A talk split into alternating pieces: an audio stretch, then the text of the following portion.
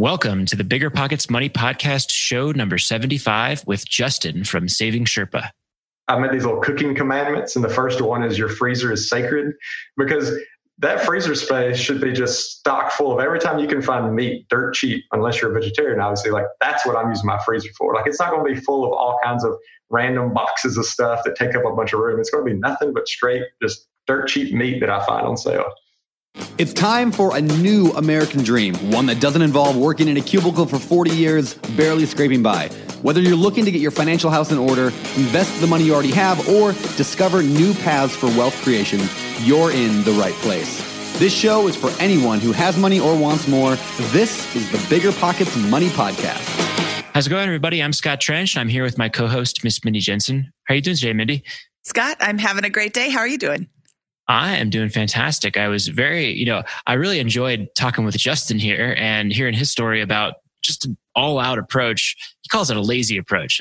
I guess it is really a, lazy approach, financial independence, but hard work and discipline and just designing a life that he, that we're very efficient. We're all kind of key components in this. Yeah, it's not the laziest path to FI, it's the most efficient path to FI. I love what he says. And he says this right at the very beginning of the show. He says, I am always looking to squeeze the most out of a dollar. And then during the course of the show, he gives you like 87 examples of how he actually squeezes the most out of every dollar that comes in. And his story is kind of inspiring. I don't think that somebody listening is going to say, oh, well, he's just a kid. No, I'm going to take lessons from this and I'm going to apply them to my life too. I love his were there five tenets of uh, grocery shopping? I think there were six or seven. Six or seven, even yeah. better.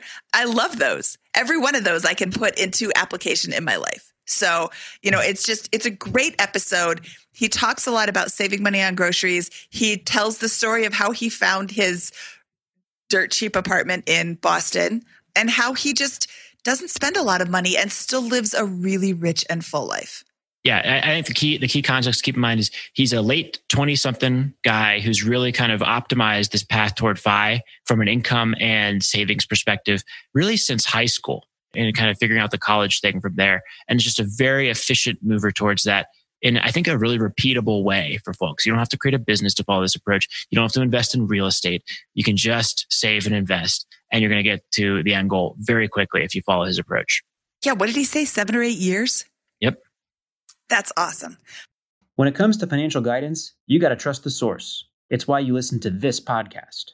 When Mindy and I want to upgrade our wallets, we turn to NerdWallet. Scott's right. Their expert team of nerds dives into the details to help you find smarter financial products. Before NerdWallet, Mindy and I were paying for vacations in cash, missing out on miles, and not even knowing what we're leaving on the table. But now we're flying through the skies for free, thanks to our new cards with more miles and upgrades than ever. So if you want more travel rewards, hotel upgrades, or airport lounge access, no matter where you go next, let NerdWallet help you make it happen with a killer travel card. Don't wait to make smart financial decisions. Compare and find smarter credit cards, savings accounts, and more today at nerdwallet.com. NerdWallet, finance smarter. As with all cards, credit is subject to lender approval, and terms of each credit card issuer apply. This show is sponsored by Airbnb. Did you know that I turned one of my first homes into an Airbnb? It's true. And it even helped me get the extra income I needed to launch my real estate career. So if you want to try your hand at making even more income with your property, Airbnb is the place to be. Your home might be worth more than you think. Find out how much at airbnb.com/host.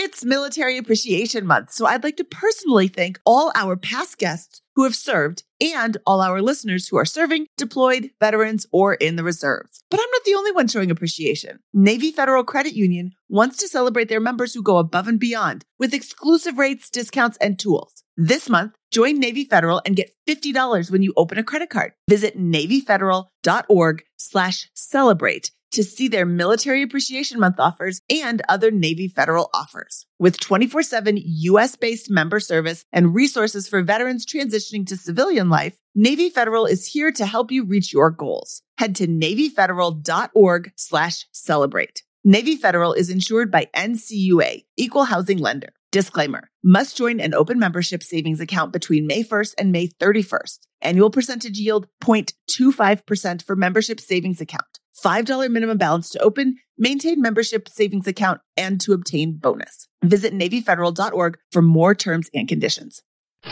Justin Taylor from Saving Sherpa, welcome to the Bigger Pockets Money Podcast. How are you today? I'm doing pretty good. Thanks, you guys, for having me on. I'm so excited you're here. I should say, Justin from Saving Sherpa and the FI Show. Thank you. Yeah, we're, we're we're trying to put in some good work on the podcast too. Yeah, and you host that with Cody Berman, who was a guest on our episode. Oh goodness, I bring this up and then I don't even have the number handy. 39, I think, was Cody's episode. We'll link to his episode in the show notes. Although you have to be better because it's a competition. Everything's okay. competition. I mean, I'm pretty much better than him than every way, but ah, right. Perfect. what a great start to the show. So, Justin, can you walk us through where your journey with money begins? Because I want to get your mindset going into it. And then I definitely want to touch on your grocery shopping habits because they're pretty impressive. Sure. So I think for to kind of understand where I'm coming from in my background, it starts from a very young age. I grew up in a, a very small town in Mississippi. So, you know, there's that comes with all those connotations of you know the public education system there and the kind of income levels you're talking about my parents got divorced when i was eight um, so then it was just me and my mom on a single income where she was a furniture factory worker probably around age 11 or 12 she stops working for a little less than a year ago back to cosmetology school to kind of change careers and during that year i mean we had zero income and we were living on pretty much no savings. And so, you know, I've got this uncle who's working at a grocery store who's like, hey, here's these like five pound tubes of ground beef that are going out of date. Like, y'all can have these, mix that with some noodles, like trying to figure out how to scrounge by. And we kind of gamified it though. You know, I know that's popular to kind of get people on board with different programs. Like, we just tried to make it fun and not an actual keeping up point system, but it was a competition to us. And we kind of took to that. And ever since then, you know, I've just always been really intrigued by how do you squeeze the most out of a dollar and not so much not cutting something out of your life, but how do you keep that same amount of experience and enjoyment out of something without spending any more money? Are you saying that you were gamifying what the most creative meal you could make out of freebies or stuff that was extremely cheap? Is that what you were, that, is that, was that the game system? you're describing? So yeah, I guess I just mean like we were kind of taking it with like a badge of honor. We were having fun with it. Like it didn't seem like a oh man, this is like all we have, and we're kind of depressed about it. Like we kind of was like, hey, you know, we were able to get this many meals for this price. Let's try to get more for that price. Or hey, we need to get clothes for school. We got this kind of budget. How much stuff can we get? Like just trying to maximize everything. We looked at it, tried to look at it through a, a more positive lens, I would say. And from that point, things pretty standard. Get ready to graduate high school. I approached my parents were like, hey, you know, how much money have you guys saved up for, for college? So I know what the delta is. So I can go try to figure that out. They just kind of gave me blank stares. And so I knew the answer was zero. so uh, go to my guidance counselor in uh, high school and say, okay, I'd like to go straight to university, trying to get out of the small town. I was a little scared of stopping uh, at the community college because I was just a little afraid I'd get stuck in that small town. So I said, Hey, I want to go straight to the university. What can I do? Like, help me out. And he looked at me and said, If you want to put your parents in debt for the rest of their life, I won't be a part of it. I was like, Well, that's not really guidance counselor advice. uh, but no, you know what? That's really good advice. Although I don't know that it would have been your parents going into the debt. You would be old enough to sign for those papers yourself. So you'd be the one getting all that debt. So I guess uh, you know if you said like that was the only option, it is either a you can't leave this small town and you have to go to this community college, or b you can go to a university and put your. But there is definitely a lot of in between there. Oh, oh, yeah, oh, I, see. I, see. what you're saying. He yeah. painted a black and white picture, and, right, with no help, with no yeah. like here is the pros and cons, or here's something you could do. And so that kind of honestly was one of the best experiences I've ever had in my life. Like he told me I couldn't do it, so therefore I was going to do it. And so I went and I, I, took the ACT seven times so I could get my score high enough because I saw there was this one scholarship in particular in the state of Mississippi that really made a big jump once you got a 29 on your ACT. So I took it seven times until I got that 29. And then that was enough to get me all of my tuition paid for. So then I was looking at is kind of pay for room and board, meals, that sort of stuff. And then one of my buddies talked me into doing a an Air Force ROTC interview and I ended up doing it, getting a high school scholarship, which looking back, are only about 10% of people who are in ROTC are actually on a scholarship, at least in the Air Force. And anyways, that ended up giving me enough money to pay for tuition again, plus room and board, plus meals. So I was pocketing thousands of dollars every year by going to college. And so that's kind of where I got started. Oh, oh, oh, oh. We got to stop here because I didn't even know about this part of your story. Okay. So we had a military person on just a couple of weeks ago, Sarah P. And somebody sent me a note, actually, a couple of military people, and people have sent me notes. Oh, you can't do that. You can't do this. When the government is giving you money for tuition, they just give you, here's a pile of cash or a check or whatever. And that's yours to spend as you please. Is that how that works? Pretty much. There's kind of like a middleman factor with the school. So I was getting like FAFSA or whatever, like the, the income dependent kind of financial aid. Okay. I was getting scholarships for my ACT and that sort of stuff. And then I was also getting money from the Air Force. All that money goes to the financial office at the college. And so just like a credit card, right? Like if you had bought something on your credit card and then they returned it, like that money just goes back into that account. And if you overpay your credit card, then all of a sudden there's a there's a plus up and then they return that to you. So I would just walk, I would just go to the financial aid office at the end of every semester and they're like, here's a check for, you know, four or five thousand dollars or whatever it is. And the government didn't ask for that back. Like I've never, I'm not in the military and I've never gone through the, the military schooling system. So that's just yours. They will give you, let's call it $5,000 a semester to go to school. And if you only cost you $4,000, you just get an extra thousand dollars. That sounds brilliant. So what they're doing is they're just like, here's what tuition costs. We're paying what tuition costs. They don't know that you also are getting scholarship money from another avenue. You know, that system doesn't talk to each other. It doesn't say, hey, which, you know, also honestly wouldn't be fair. Like, right, if, if I didn't do anything, I never applied for a scholarship in any other manner, but then the Air Force decides to pay for it. Like, that doesn't really seem fair. Like, I busted my tail to get those scholarships. I feel like I should get them both. But it is an important delineation because I went to ROTC, which is where I go to a normal college, and then I'm doing my program at that normal state school. If I would have went to the Air Force Academy, for instance, like they're not going to give you an academic scholarship because it's free already. So you can't make money there. Whereas I was making money at the state school going to ROTC. So this is an interesting situation. So I get a scholarship, I go to college, and I join the military in an ROTC program, which gives me free tuition. So there's more money going into the college education fund than is needing to be spent. So I get I get that money at the end of every semester. And is this something that's repeatable for many other people? I guess is the question, right? Is this something that like I could I could a high schooler today go do that and make money while attending college? Now, of course, the trade off here, by the way, let's let's put that in there, throw that out there, is that you are required to do a certain amount of years of service in the Air Force following graduation, right? So here's, a, I would say, a couple things I want to clarify with what you just said. So I don't want it to sound like black and white that if you join Air Force RTC, you get your college paid for. Like I said in the beginning, I, I did an interview process. I got a high, what they call a high school scholarship. That's paying for your full tuition throughout the four to five years, depending on what your major is and all that sort of stuff. Only about 10%. So, like in my intro class, like my freshman class, there's about six of us got that scholarship. It's not, they don't just hand those out like candy for the Air Force. It's a, I've heard it's a little easier in other services. Now, the other part of that is do you owe time afterwards? Yes, if. So with that high school scholarship, you actually have your full freshman year to make up your mind. So as, as long as you cut off the scholarship before you start your sophomore year, you don't owe any time. And that was actually my intention. My intention was I'm going to take their money for a year and then I'm going to quit. Like, sure, I'm doing some RTC stuff, no big deal. And then I'm going to quit that program. I won't owe them any of that money back. And then, you know, I'm on my own for years two, three, and four. But I actually ended up, you know, really enjoying the program and stayed with it.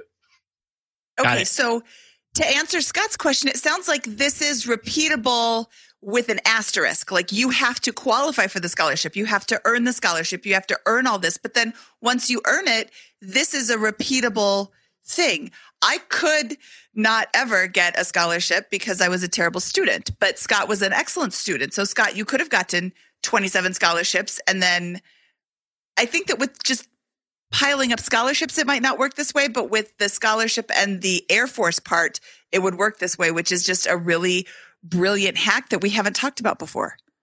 And, and I think what's what's remarkable to point out here is it sounds like Justin, you've come from a fairly low income environment growing up, and that you got very intentional about having a really low cost, free, net negative college experience early in high school. I bet you, I, I would imagine, and got that together early on in that high school process, maybe those junior, senior year or before. Is that is that accurate? So it was around, you know, my junior year. You normally do the interview process between your junior and senior year. And again, I never had any intentions to join the military. I feel like now that I'm in the military, I can say things like this. But when I was in high school, I thought all the military was was knocking down doors overseas for 18 grand a year. I, I, I just, I had this whole thing of what I thought the military was. Um, it turns out that is as far from the truth as humanly possible for a lot of people. And that is true for some people, unfortunately. But yes, I did that between my 11th and 12th grade. And like you said, I did. I came from a, you know, a pretty low background. Obviously, there's people in this world who are in a worse situation, but that's what instilled that like always looking for something else, always looking for something that's free or always looking for some way to get by because it goes in that whole even being like wasteful, right? So like wasteful wasn't just inconvenient or it wasn't just wasteful. It was dangerous when you don't have a lot of money. So you're always looking for another angle, another avenue for, for income there. That's a good point. I like that a lot. Wasteful is dangerous when you are low income. When you don't have any money, not low income, yeah. but you just don't have any money. It's not just like, oh well, that's that's wasteful. Like wasteful is being wasteful. It's like it's actually dangerous. Yeah. Yeah. Did you graduate then with any debt at all, or was your kind of net position very positive when you graduated? Um, it's actually kind of funny. So I've always been extremely cheap, frugal, whatever. But we pronounce that frugal here. Right. Yeah. I've always been efficient with my money, but I will say that going to college and getting those thousands of dollars of extra income was the first time I'd ever had money like that. And so I did make some bad decisions, but I still graduated college with probably about 10 grand in my pocket, maybe a little less. But I also had a 2005 Saleen Mustang that I loved and a, uh, a Honda CBR motorcycle that I bought both of in cash while I was in college. So that was a total of about 18 grand worth of vehicles. Plus, I probably had like a 10 grand in cash in the bank when I graduated. Now, I'm not an expert in the military, but I do understand that at the academies, there's a career starter loan option. Was that offered to you during your experience? It was. And I, I, you know, that's another thing about when you grow up on a lower income side of things, you are so scared of debt because can like, you, can you explain this career starter, starter loan and then what, what your decision making process was around it? Sure. Yeah. So Sure. Yeah. And, and I don't, we can probably get the exact rate, but the, the Career Starter loan is, I believe, for the Academy and RTC. I know for us it was around twenty five thousand. There's something in my head that makes me believe the in RTC it was somewhere around twenty five thousand. For the Air Force Academy, I believe it's higher. And the idea is that you get that loan at it's zero percent interest for a certain amount of time, and then it's extremely low. Like I want to say two percent or less after that period of time. Now, you know, when I look back on it now, I'm kicking myself. Why didn't I take this money? Look, but when, when I was in that point to actually make that decision, I'm coming from this background again, very low income, where debt is never a good thing. Like I, there was never a good debt story. There was never a, I, you know, I didn't know anything about investing. I didn't know anything, whether it be stock market or real estate. I didn't know what you could do with that money that would be positive other than just saving it. And if I was going to save it, like why take the loan? So mm-hmm. I did not take the loan. And, you know, obviously this is in probably this is in around 2013 when I could have taken that money out. And if I would have invested $25,000 then, you, it would have been a, a, very nice chunk to change in, in, my pocket. I could have made on interest, but I didn't take it. Well, but would you have invested it? If I would have taken it then, would I have invested it? No. No. So then you're looking at it with 2019 eyes. But right. 2013 eyes, not taking the loan was a good choice because maybe you would have gone out and completed your collection of vehicles you don't need in a form of a truck or – mean, you didn't have a truck, you just had a fancy motorcycle and a fancy car. So Absolutely. it's loans that you don't take out aren't necessarily a bad thing. It would have been nice, but uh, you know, I think it was a smart decision for 2013 you to not take that loan.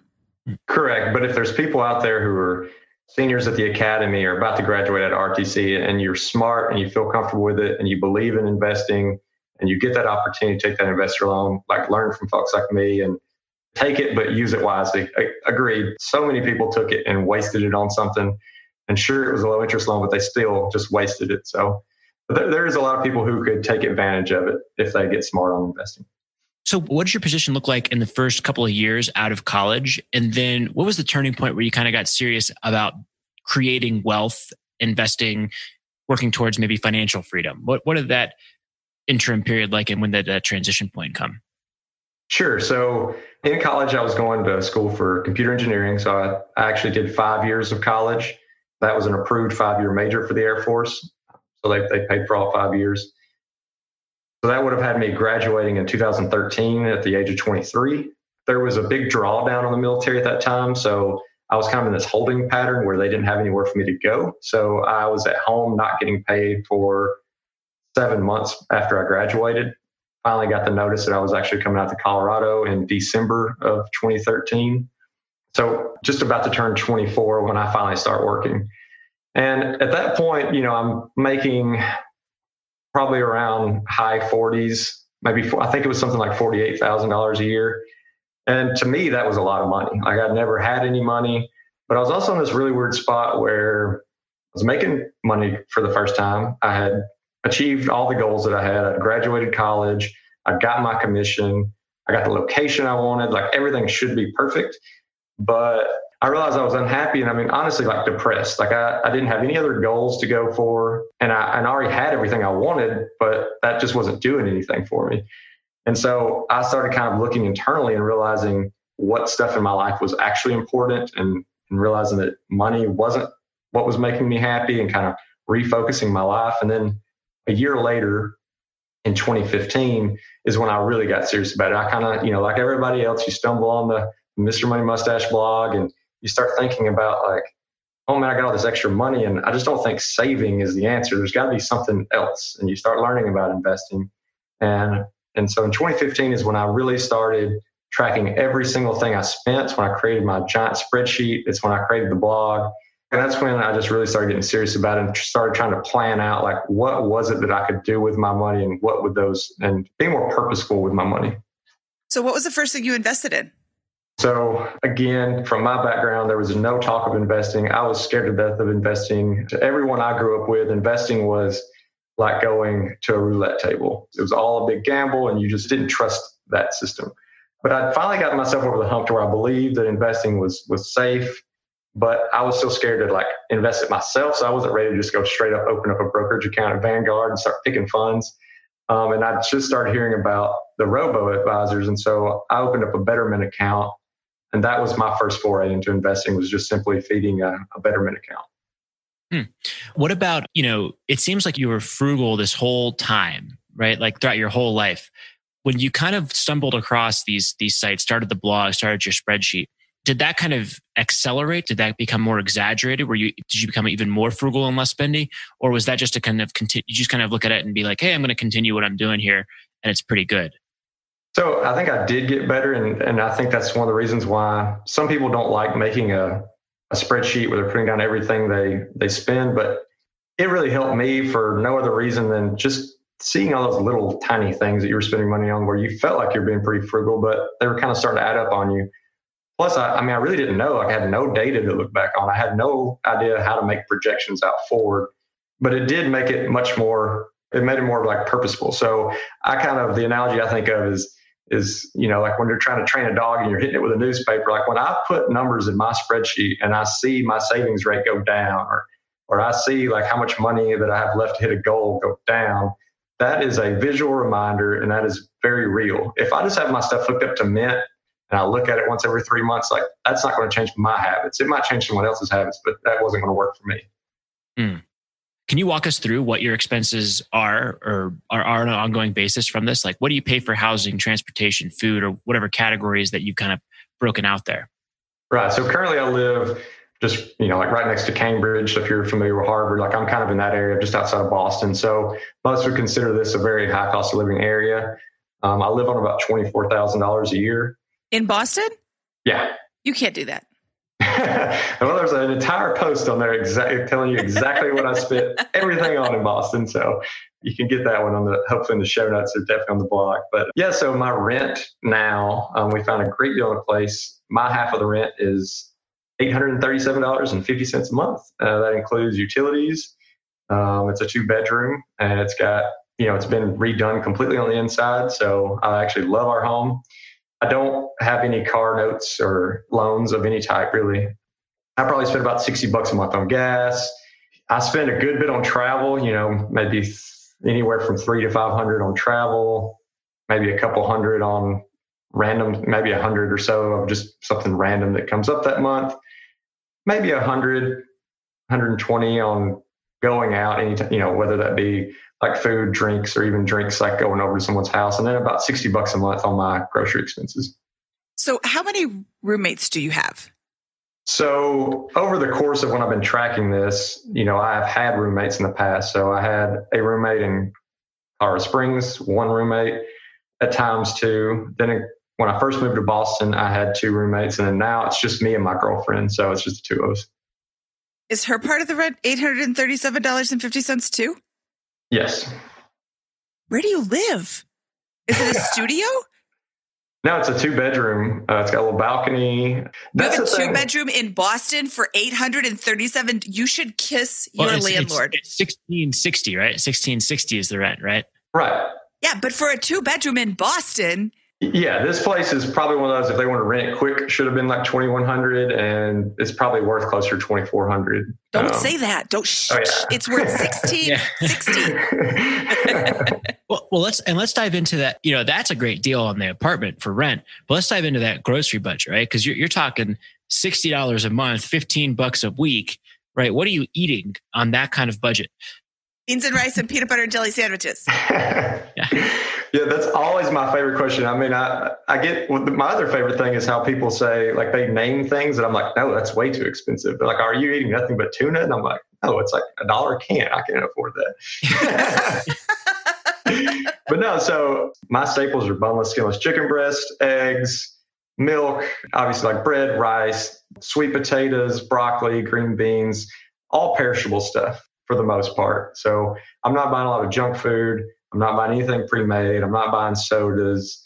I'm just buying meat and vegetables. And the other thing, and I've tried to put some stuff out there on the blog now where it's showing you kind of some principles I go by and some actual things I, I buy, but don't get hung up on the specific this is what he bought like because what is on sale in your grocery store what is on sale in my grocery store this week versus next week is going to change it's kind of more about understanding those principles and the kind of things you're going to buy and being able to be flexible enough that when you're in the grocery store you're getting what's on sale you're not going in there with a hey i've got this list that says i am buying chicken or i am buying pork like you can make the same thing with either one just get whatever's on sale that's a really good tip. I like that a lot. And I do like shopping the sales. We had Erin Chase on from $5 Dinners, one of our first episodes, and she said the same thing shop the sales. Amy from Go With Less has, I was actually talking to her and she's like, oh, yeah, I buy the meat and then I build around that based on what's on sale. But you go to the grocery store any given day, there's something that's dirt cheap. Yeah. And so, I mean, there's all kinds of little tips. There's getting to know your specific local grocery stores, right? So, they're going to have stuff that's going to be going out of date, so they got to get rid of it. So most grocery stores do that on a similar day. So, for instance, I've got one. It's Sunday morning, so you get there Sunday early. The manager special area is stocked. And the great thing about meat is it's not going to go bad if you throw it in the freezer. And that's actually one of the I made these little cooking commandments. And the first one is your freezer is sacred because that freezer space should be just stocked full of every time you can find meat dirt cheap unless you're a vegetarian obviously like that's what i'm using my freezer for. Like it's not going to be full of all kinds of random boxes of stuff that take up a bunch of room. It's going to be nothing but straight just dirt cheap meat that i find on sale.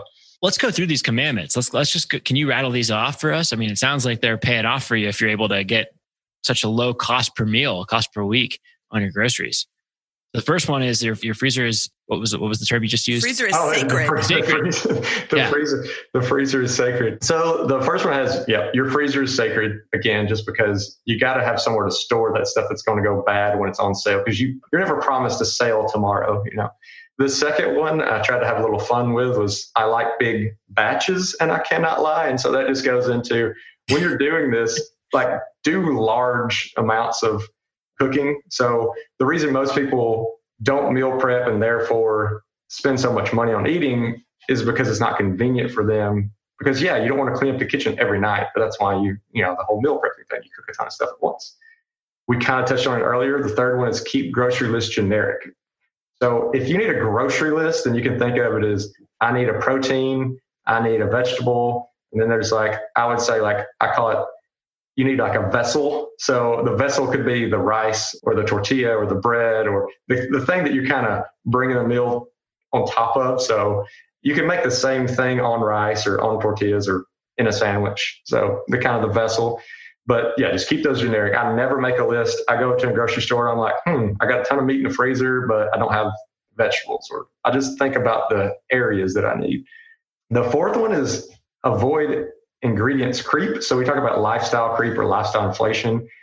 But the same thing can happen on a meal. You pull up these recipes and they got 30 ingredients and they got these weird garnishes and they got these things that you honestly can't even taste. Like start just pulling ingredients out of your recipes until you notice them decline. The same way we do with our financial lives where we're saying, how do you know what deprivation is? And you start pulling stuff off until it hurts and you say, okay, I went too far. Do the same thing with your groceries. Like pull these random little things out of the recipe that you're not going to notice. I love that because I very much love to experiment with recipes. And now I've got 37 different kinds of vinegar in the cabinet above my stove. It's rice wine vinegar and red wine vinegar, and they're different. And then there's, you know, there's this white vinegar and there's that vinegar, and it's vinegar. It all tastes the same. It's gross. And most meals are going to have like a dominant flavor that you can put something else on top of. And some of it's even like to, to some people, some of the ingredients I'm talking about would be like blasphemy for you cut out. So if you're making a taco, now granted, if I find cheese on sale, I want to buy cheese, I'll throw it on there. Try a taco without cheese. Let me know if you can tell like that much difference unless you're loading that bad boy down with cheese. Like there's a reason why when you go to Mexico, like they don't come with cheese unless you ask for it. You know, it's a separate thing. It's not just a, a given. You can freeze cheese, FYI. Yeah, yeah. So if you find some on sale that isn't fuzzy. Uh, but the, Justin's freezer is sacred and only for meat. no, no, dairy in there. um, the other two are so number five is I just put like not really a grocery shopping thing, but it's kind of around that feeding yourself is the is hoard, hoard, hoard. So it is kind of grocery shopping too. Like like the other day, I went to the store and they had these like the rice side things that are normally at least a dollar a pack. They have for 30 cents. I don't know how many they had, but I know how many. I know I bought every one that they had. uh, I was like, I don't know when I'm going to eat these, but I will. They had Reese's Puffs for $1.38 a box. I never can afford Reese's Puffs because they're like four bucks a box. So when they have them for $1.38 a box, yeah, I grabbed five of them. so just like stock up on the stuff when it's really cheap. You'll eventually eat it. So you might have a month where your grocery bill is hundred bucks, but then the next week, the next month it's 20 because you've already just bought so much stuff cheap the month before. And then the last one is just getting to know those staples, those things you can always fall back on. So no matter what, I can always find chicken for $2 or less a pound. Eggs are always cheap. Like if things hit the fan, I can always just make something with eggs. Like you always have something you can kind of fall back on. So get to know those staples and make some meals around those.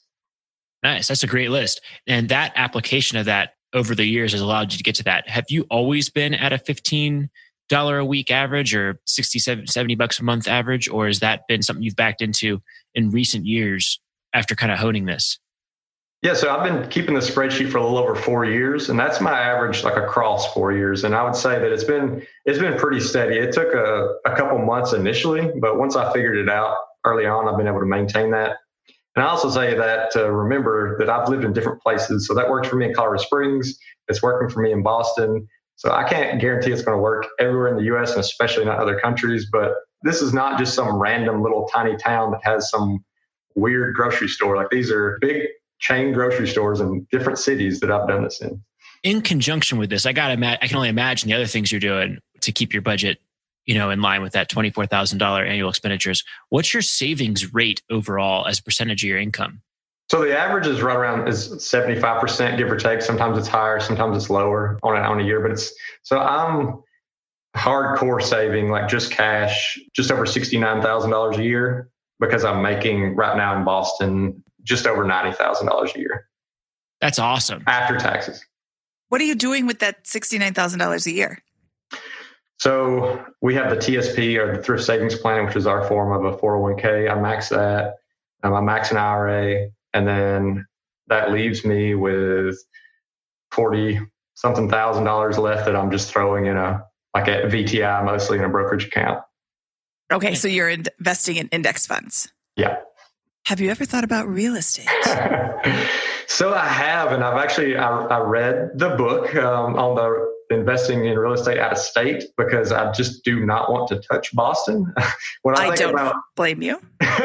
when I because like the house next to my mom's, they were you know I could buy that house for fifty thousand dollars and I could probably get pretty close to that 1% rule. I'm not touching, like, there's no way that I could get this apartment for 160 something thousand dollars or, you know, there's no way I'm touching the 1% rule in this apartment.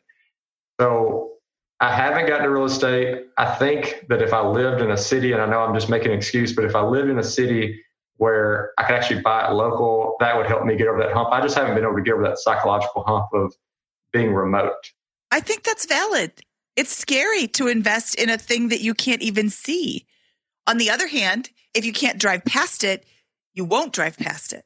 That's very true. So you're not constantly out there and ooh, they got the weeds are an inch long. I'm gonna call them up and you know. but yeah, if you're not ready yet to invest in real estate, then you know now's the time to start learning about investing, learn how to screen a tenant, learn how to analyze a deal, learn how to do all these things. So when you are in a position to where you feel more comfortable, once you learn about it, it's a lot less scary to take the leap. So I, I got an I got an opinion here also that might be you know different. Where if you're saving at seventy five percent of your income like this, then it almost doesn't matter what you invest in, right? Because, because you're going to be you're so you're going to be so rapidly advancing towards that 25 times your savings rate, that four percent rule. That I mean, what is what is the timeline to retirement? You know, at a five percent rate of return when you're saving 75 percent of your income. You know, it's got to be a matter of like less than 10 years, right? Yeah. So that's kind of what I'm looking at too. Is I could realistically, you know, retire. When you think about that, that kind of simple math behind retirement, I think it's a seven, eight years is what it would take saving that rate to to be able to retire. And it kind of goes hand in hand with when I first started this blog. I started the blog for two reasons. One was because I realized, hey, I'm probably going to be retired younger than most of my friends, the way things are going and I'd like to have some people to hang out with in retirement. So let's get them on board. that was rule number one. That was that was reason number one. Reason number two was, you know, I knew that I came from a poor background. I wasn't given any handouts from like my family to go to college. I was doing a job that anyone could get in the military pretty much. Like this was not a, a fluke thing where I got in a startup company. I had the most like easy to follow in my eyes. Like if you're willing to do it, path that you could have. I mean, like anyone could do this. And I'm thinking, this is going to be a good story because I started it when I had $38,000. Like, and I, I could look out on the space and I could find people who had stories that maybe I could recreate, but they didn't start talking about it until they're already successful. And it's kind of one of those hindsight's 2020. Sure, it worked for them, but I wanted to start something where you could follow along from day one and be extremely transparent. So every month, you know, I'm putting the most detailed numbers I can put online without boring someone about my life and my spending. And so if this works, then I said it was going to work four years ago and you get to watch every step of the way. If it doesn't, then like I'm going to look like an idiot, but hey, you know, here we are. you said you had a very important sentence in there right in the beginning. You said, if you're willing to do the work. Yeah. You can't just do this. Oh, I want to be retired early. Why am I not retired early? Because you didn't do any work. It's not super hard work, but it is. I mean, you could have had another Shelby Cobra or Saleen Cobra, Saleen Mustang. Sorry, I'm getting all my cars confused. You could have had three more motorcycles and a truck and, you know, rented a house that costs a lot more than $1,600. You could spend $100 a week on groceries instead of 15. You can make a lot of choices to do dumb things with your money. Or, or blown that career start alone. Right.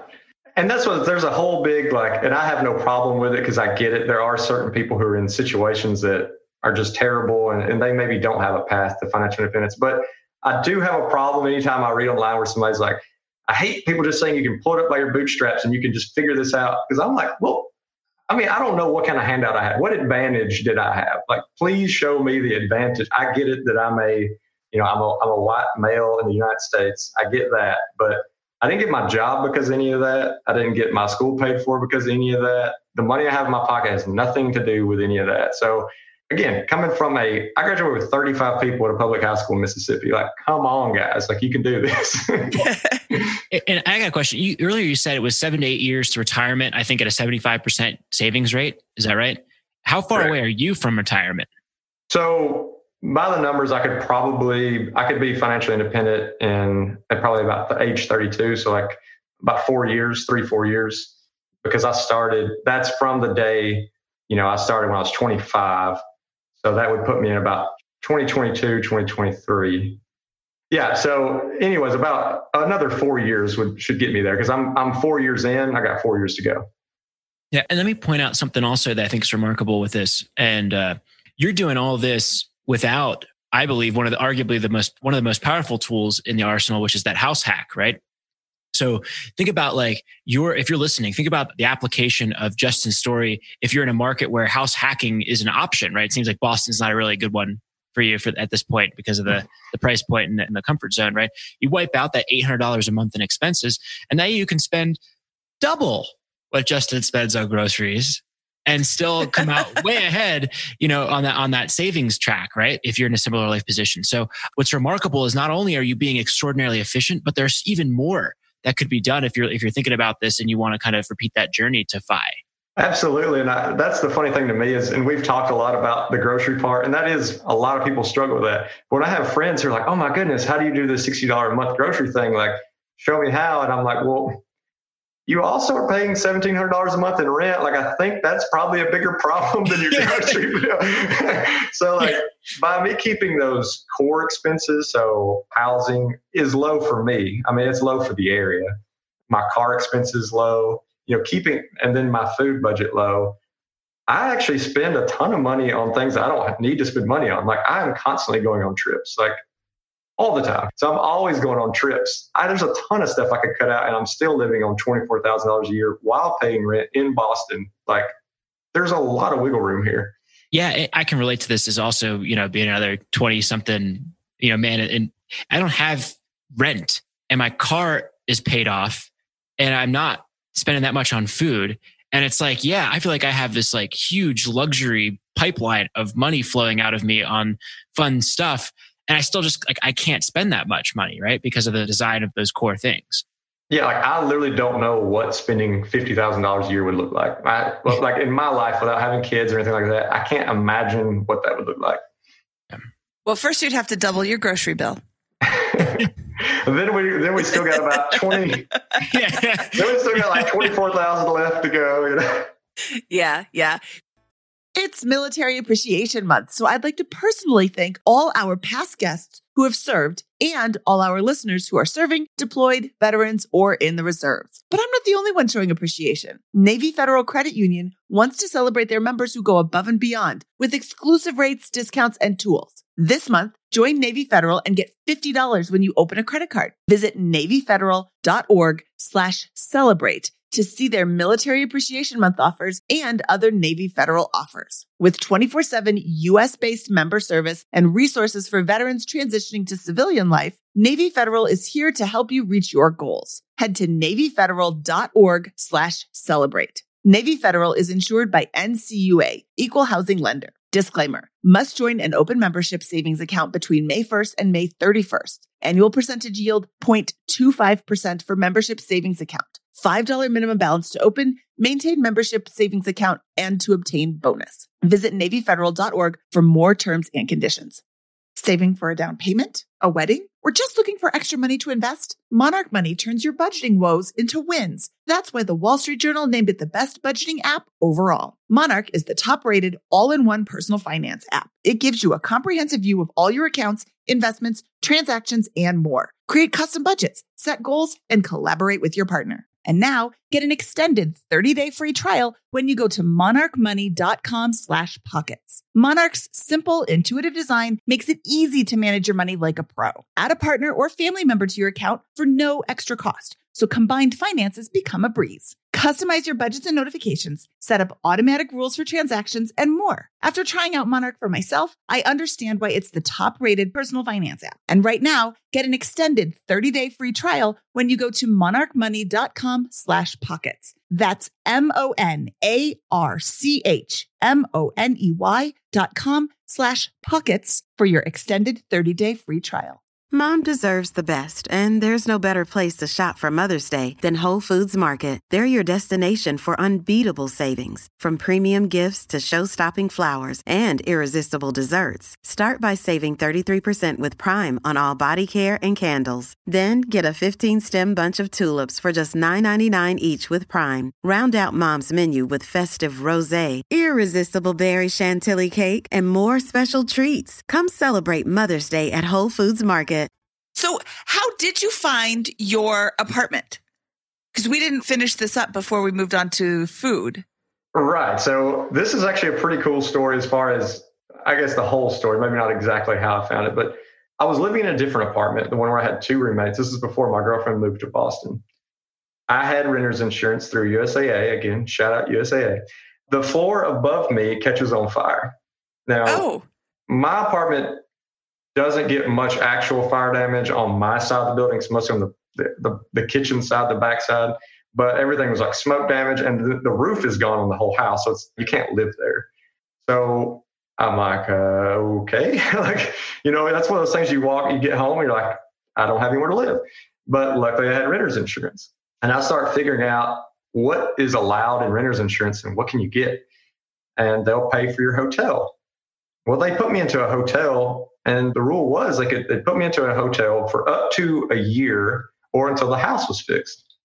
Well, the house was not even beginning to be fixed, and so I ended up living in this hotel for five months. And now another thing a lot of people don't realize is they get a policy that says it's a ten thousand dollar policy is what I had, like as cheap as I could get.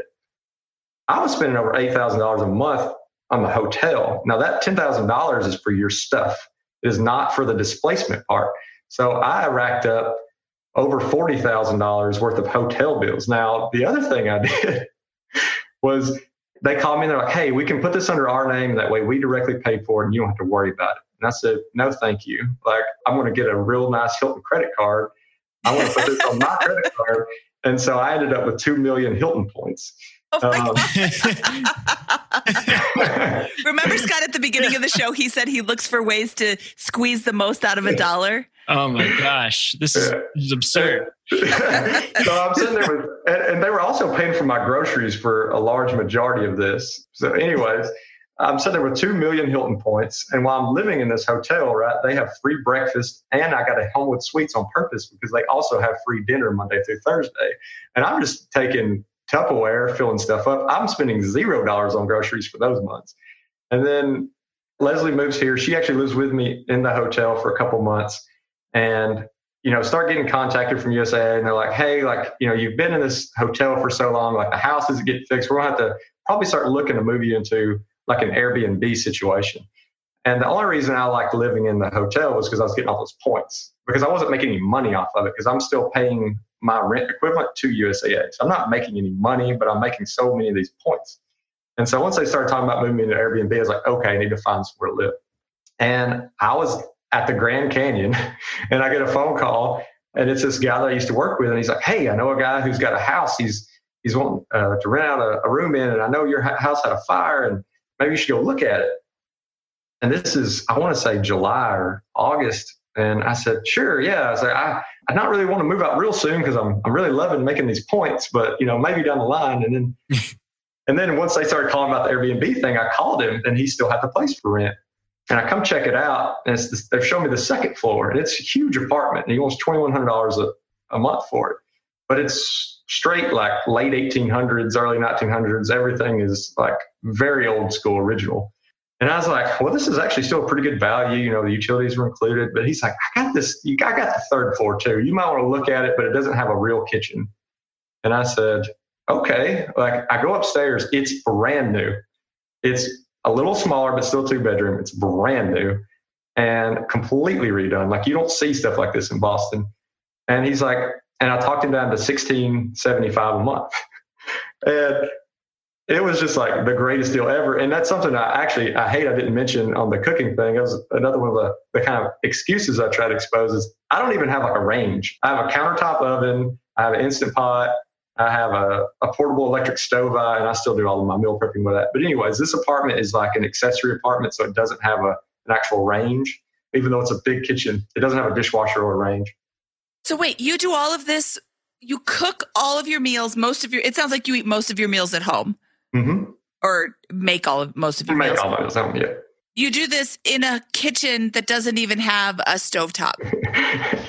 yeah. So um, I actually discovered the love of an Instapot while I was in the hotel because once they stopped paying for my groceries, even though they had the free food in the hotel, like it's not the healthiest stuff and it just kind of gets to you after a while. So I started wanting to cook some meals and didn't really have a good way of doing it. So discovered the Instant Pot. That helps a lot. Also, they make some pretty big kind of countertop ovens. They make some that can fit like a full size pizza that's got two racks.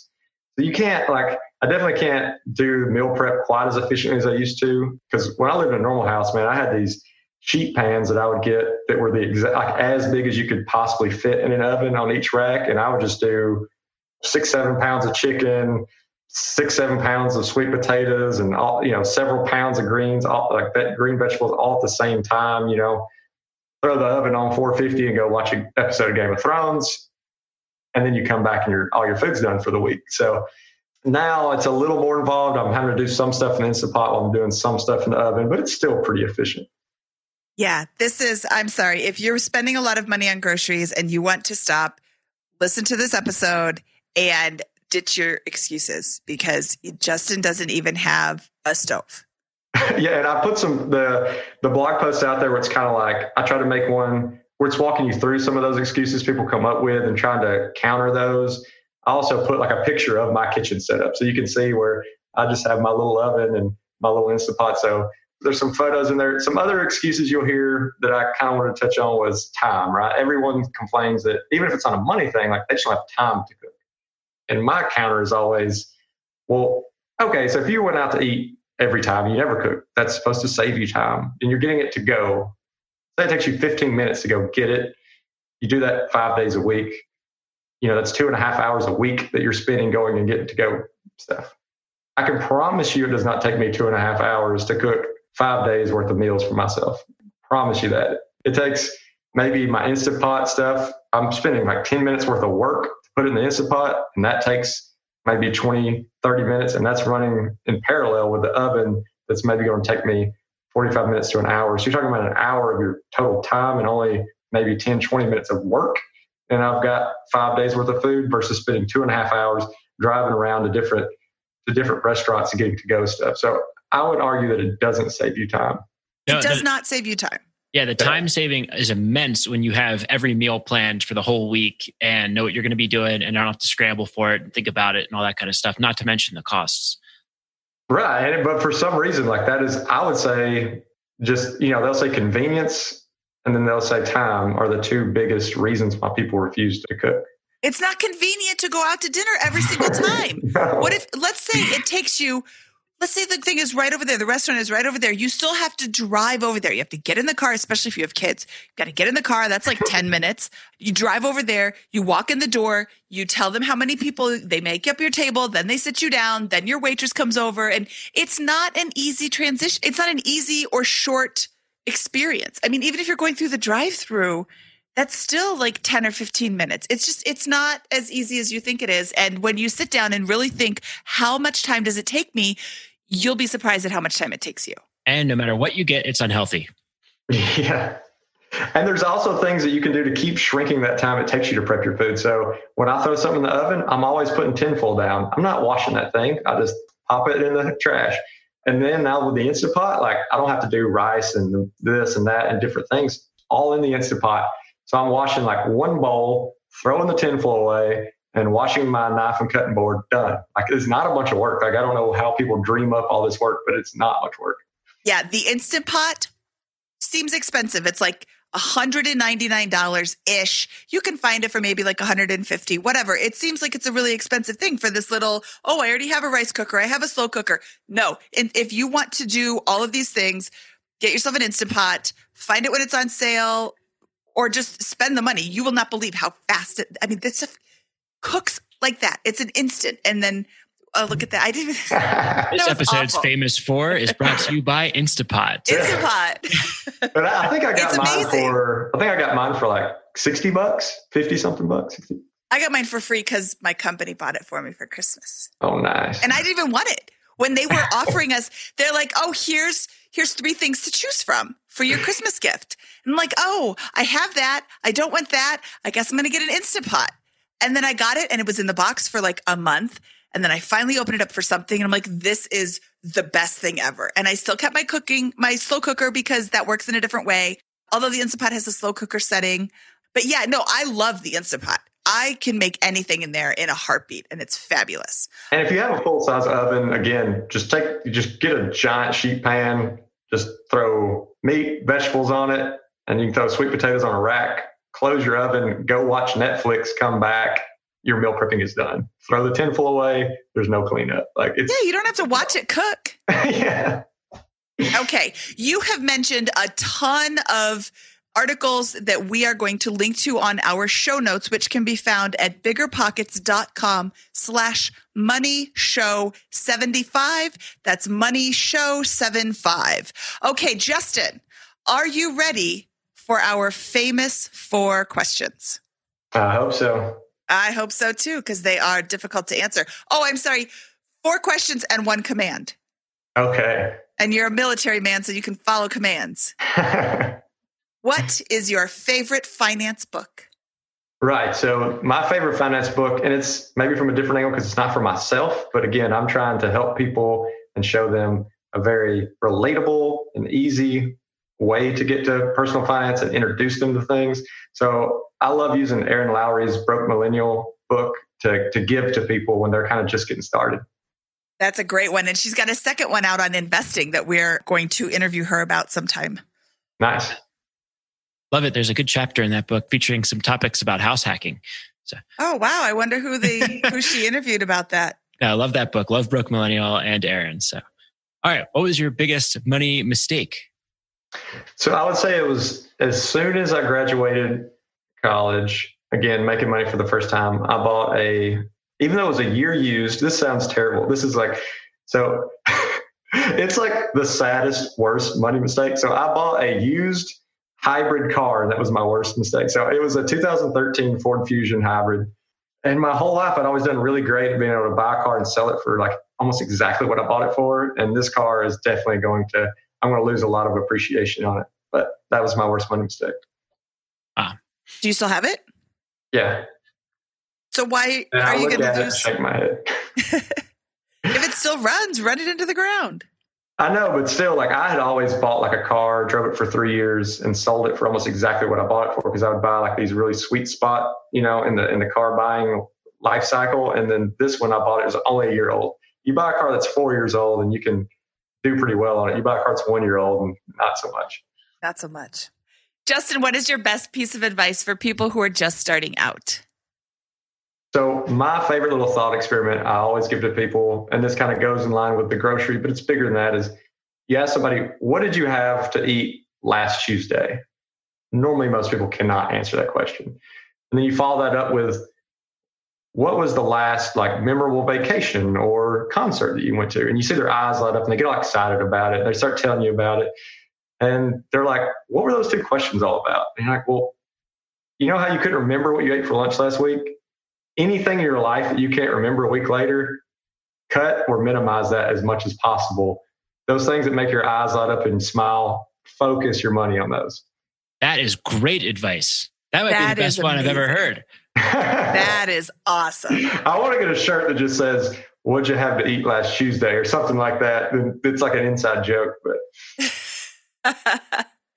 but yeah, I'm trying to think. Well, I guess I do know what I ate last night because my husband cooked it and it was. No, not nice. last night, last Tuesday. Yeah, I can't I remember what I ate two days, two days ago, Tuesday. All right. What is your favorite joke to tell at parties? Oh, My favorite joke to tell at a party is um, because, much like my co host, I love a good dad joke. Is what do you call it when Batman skips church? Oh, I don't know. Christian Bale. Oh no. Okay. From time to time, our listeners will send us in a joke. So Alan Bishop sent in which American president was the least guilty? Abraham Lincoln. He was in assent. oh man. Oh, that's a, that's a Fantastic. slapper. There it is.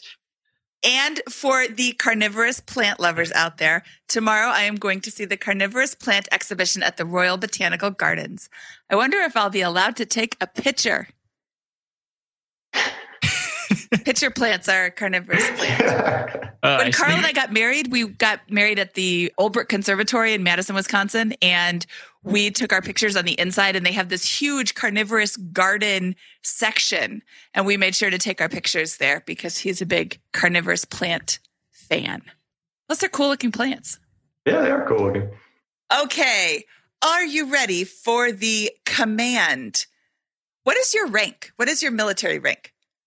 I'm a captain, which is in the Air Force is a 03. So on the officer side, it's kind of your third rank up on the on the officer side. Captain Taylor, tell us where can people find out more about you, sir?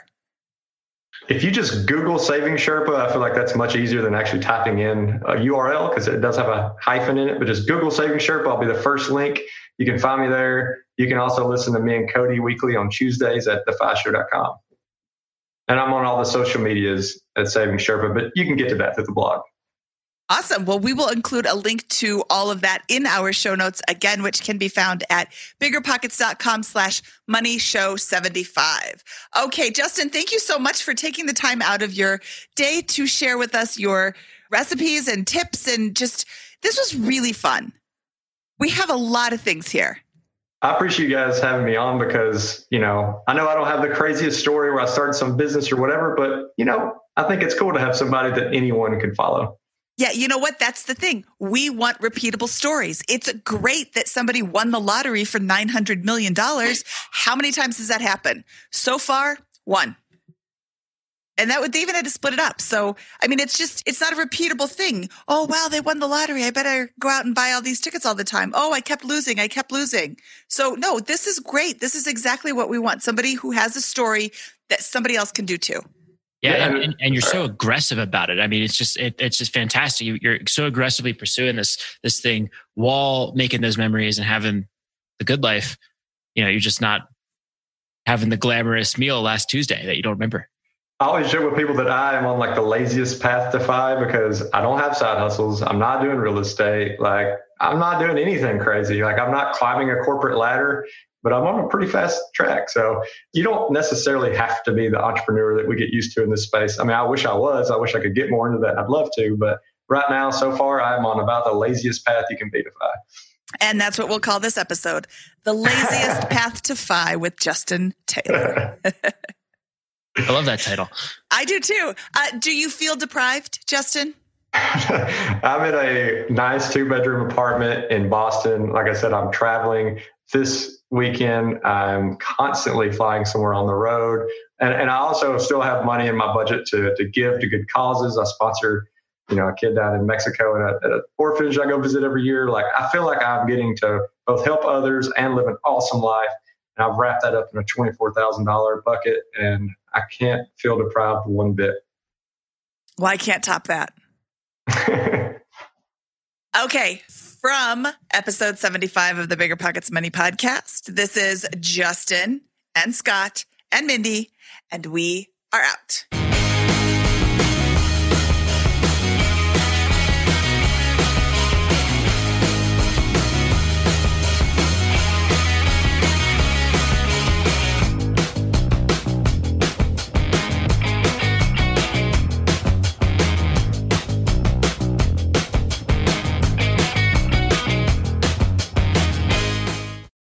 Military Appreciation Month, so I'd like to personally thank all our past guests who have served and all our listeners who are serving, deployed, veterans, or in the reserves. But I'm not the only one showing appreciation. Navy Federal Credit Union wants to celebrate their members who go above and beyond with exclusive rates, discounts, and tools. This month, join Navy Federal and get $50 when you open a credit card. Visit NavyFederal.org slash celebrate to see their Military Appreciation Month offers and other Navy Federal offers. With 24 7 US based member service and resources for veterans transitioning to civilian life, Navy Federal is here to help you reach your goals. Head to NavyFederal.org slash celebrate. Navy Federal is insured by NCUA, Equal Housing Lender. Disclaimer must join an open membership savings account between May 1st and May 31st. Annual percentage yield 0.25% for membership savings account. $5 minimum balance to open, maintain membership savings account, and to obtain bonus. Visit NavyFederal.org for more terms and conditions.